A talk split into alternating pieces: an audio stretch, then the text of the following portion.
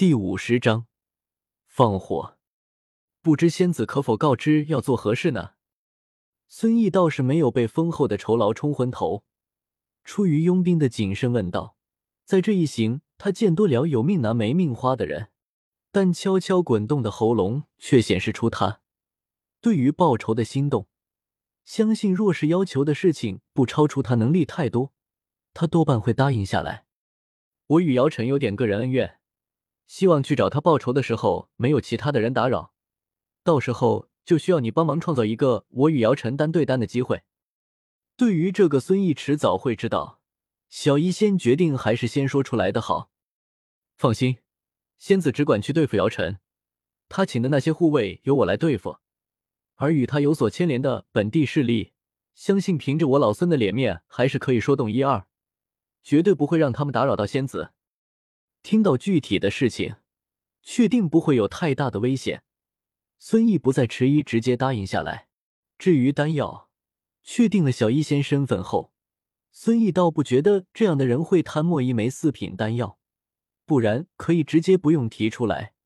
相信这样的要求，就算不谈报酬，凭借凭借着相助他突破斗师的恩情，他也会去做。嗯，那我们便计划一下。受古河的影响，小医仙也有一点凡事谋而后动的意思。先麻烦你说一下你掌握到的姚晨的情况。姚晨目前还是斗者八星，以他的年龄来说，以后基本没有可能突破斗师。曾听人说过他毒术很不错，但我以前与他接触时，他已经很少亲自出手了，所以对于他的毒术到底如何，我也并不清楚。他最近几个月不惜花费重金，连续邀请了五个护卫，其中一个甚至达到斗者九星，剩下的四个也是斗士七星的好手，加上原来的一些护卫，在万药斋想要对他不利，哪怕斗士都比较艰难。所以对付他最好的时刻，是他出去各大药房巡查的时候。孙毅将他知道的最新的详细信息说出来，供小医仙参考。那他大概还有多久会出万药斋，去药房巡查？小医仙在万药斋待过，他大致能总结出姚晨巡查的时间，但他不确定现在姚晨将时间变调，毕竟都已经几个月了，而且他应该预知到了危险，不然也不会请这么多护卫。大概半个月一次吧。对这个我没怎么去关注。他五天前巡查了一次药房。差不多再等十天，仙子就可以看到他出来了。到那时，仙子就可以百分百报仇成功。孙毅皱着眉头，一边回忆一边说道：“太久了，我不可能待在这里等十天。对了，你与姚晨的关系怎么样？”小医仙突然想起来问道，同时内心一阵庆幸，还好现在就问出来了，也还好对面的人是师傅也认可的人。不然，若是眼前的家伙与自己的仇人关系亲近，等他去报仇时，反手将他卖掉，那就叫天不应，叫地不灵了。只能算是点头之交吧。因为佣兵的性质，我少不了受伤。一来二去，加上我当时修为还行，也就与已经是万药斋斋主的姚晨混了个脸熟。孙毅清楚小医仙的意思，因此平静的解释道。小医仙点点头，没有继续追问，思索片刻，：“我们今天晚上趁着天黑摸进万药斋，在一些没人的偏房放火，到时候姚晨应该会出来主持，我们那个时候就出去，由你挡住其他人，我来对付姚晨。”提到姚晨这个他嘴里的仇人时，表情极为平淡，似乎是一个陌生人，并没有什么恨意。我拿钱干活，都听你的。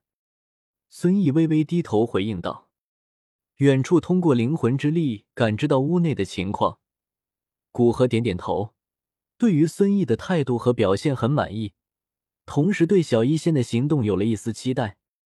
接着，两人开始分工，由小医仙画出万药斋内部的地图，孙毅前去探明里面的布局是否有变化。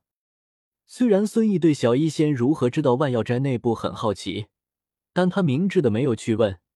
对于他来说，帮助小医仙报仇成功拿到报酬就是最好的情况。至于好奇心，那没有生命和丹药重要。小医仙也待在孙毅的住处养精蓄锐，对于晚上的行动颇为期待。这是他第一次指使人做事，第一次自己做决定，后果自己承担。对他来说，这些东西都是一个新奇的体验。孙毅打探回来，只确定了其内部大致的布局没变，具体更深入的东西，孙毅没潜入进去查探，也并不清楚。但这样对于小医仙来说也就够了。他只要确定了大致的布局没变，那对于不受重视的偏房也就基本没变。晚上潜入进去，他们可以快速找到偏房。然后在不引起人注意的情况下引燃偏房，等火势已成，里面的管家势必会找姚晨出来主持，那时也就是他们出现之时。时间很快到了晚上，小一先将他那身显眼的衣服换掉，换成一身黑色的紧身衣，头发用带子扎起来，面纱也用一块黑色的面巾代替，整个人显得意外干练，看得孙毅愣了一下。赶紧将头低下，不敢多看，同时将坐佣兵时的各种小东西装入衣袖各处。在换完衣服，略微吃了点晚饭后，两人潜入万药斋附近，等待天完全黑下来。护卫们防卫最为松懈，大多数人都睡过去之后行动。深沉的黑暗很快到来，两人顺着地面，时不时的伏低身体，随时注意护卫们的目光。寻找遮掩物躲避，再靠在墙上。小医仙和孙毅都松了一口气，在各自利用斗气不发出一点声音的爬上墙，确定下面没有护卫或豢养的恶狗，两人才翻身下墙，进入到万药斋内部。小医仙对这里很熟悉，孙毅也看过地图。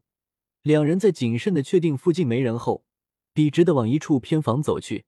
在经过一处厨房时，在里面拿了不少油和料酒，到偏房，两人将油或酒倒在房中，木质的墙壁和大梁被特意关照。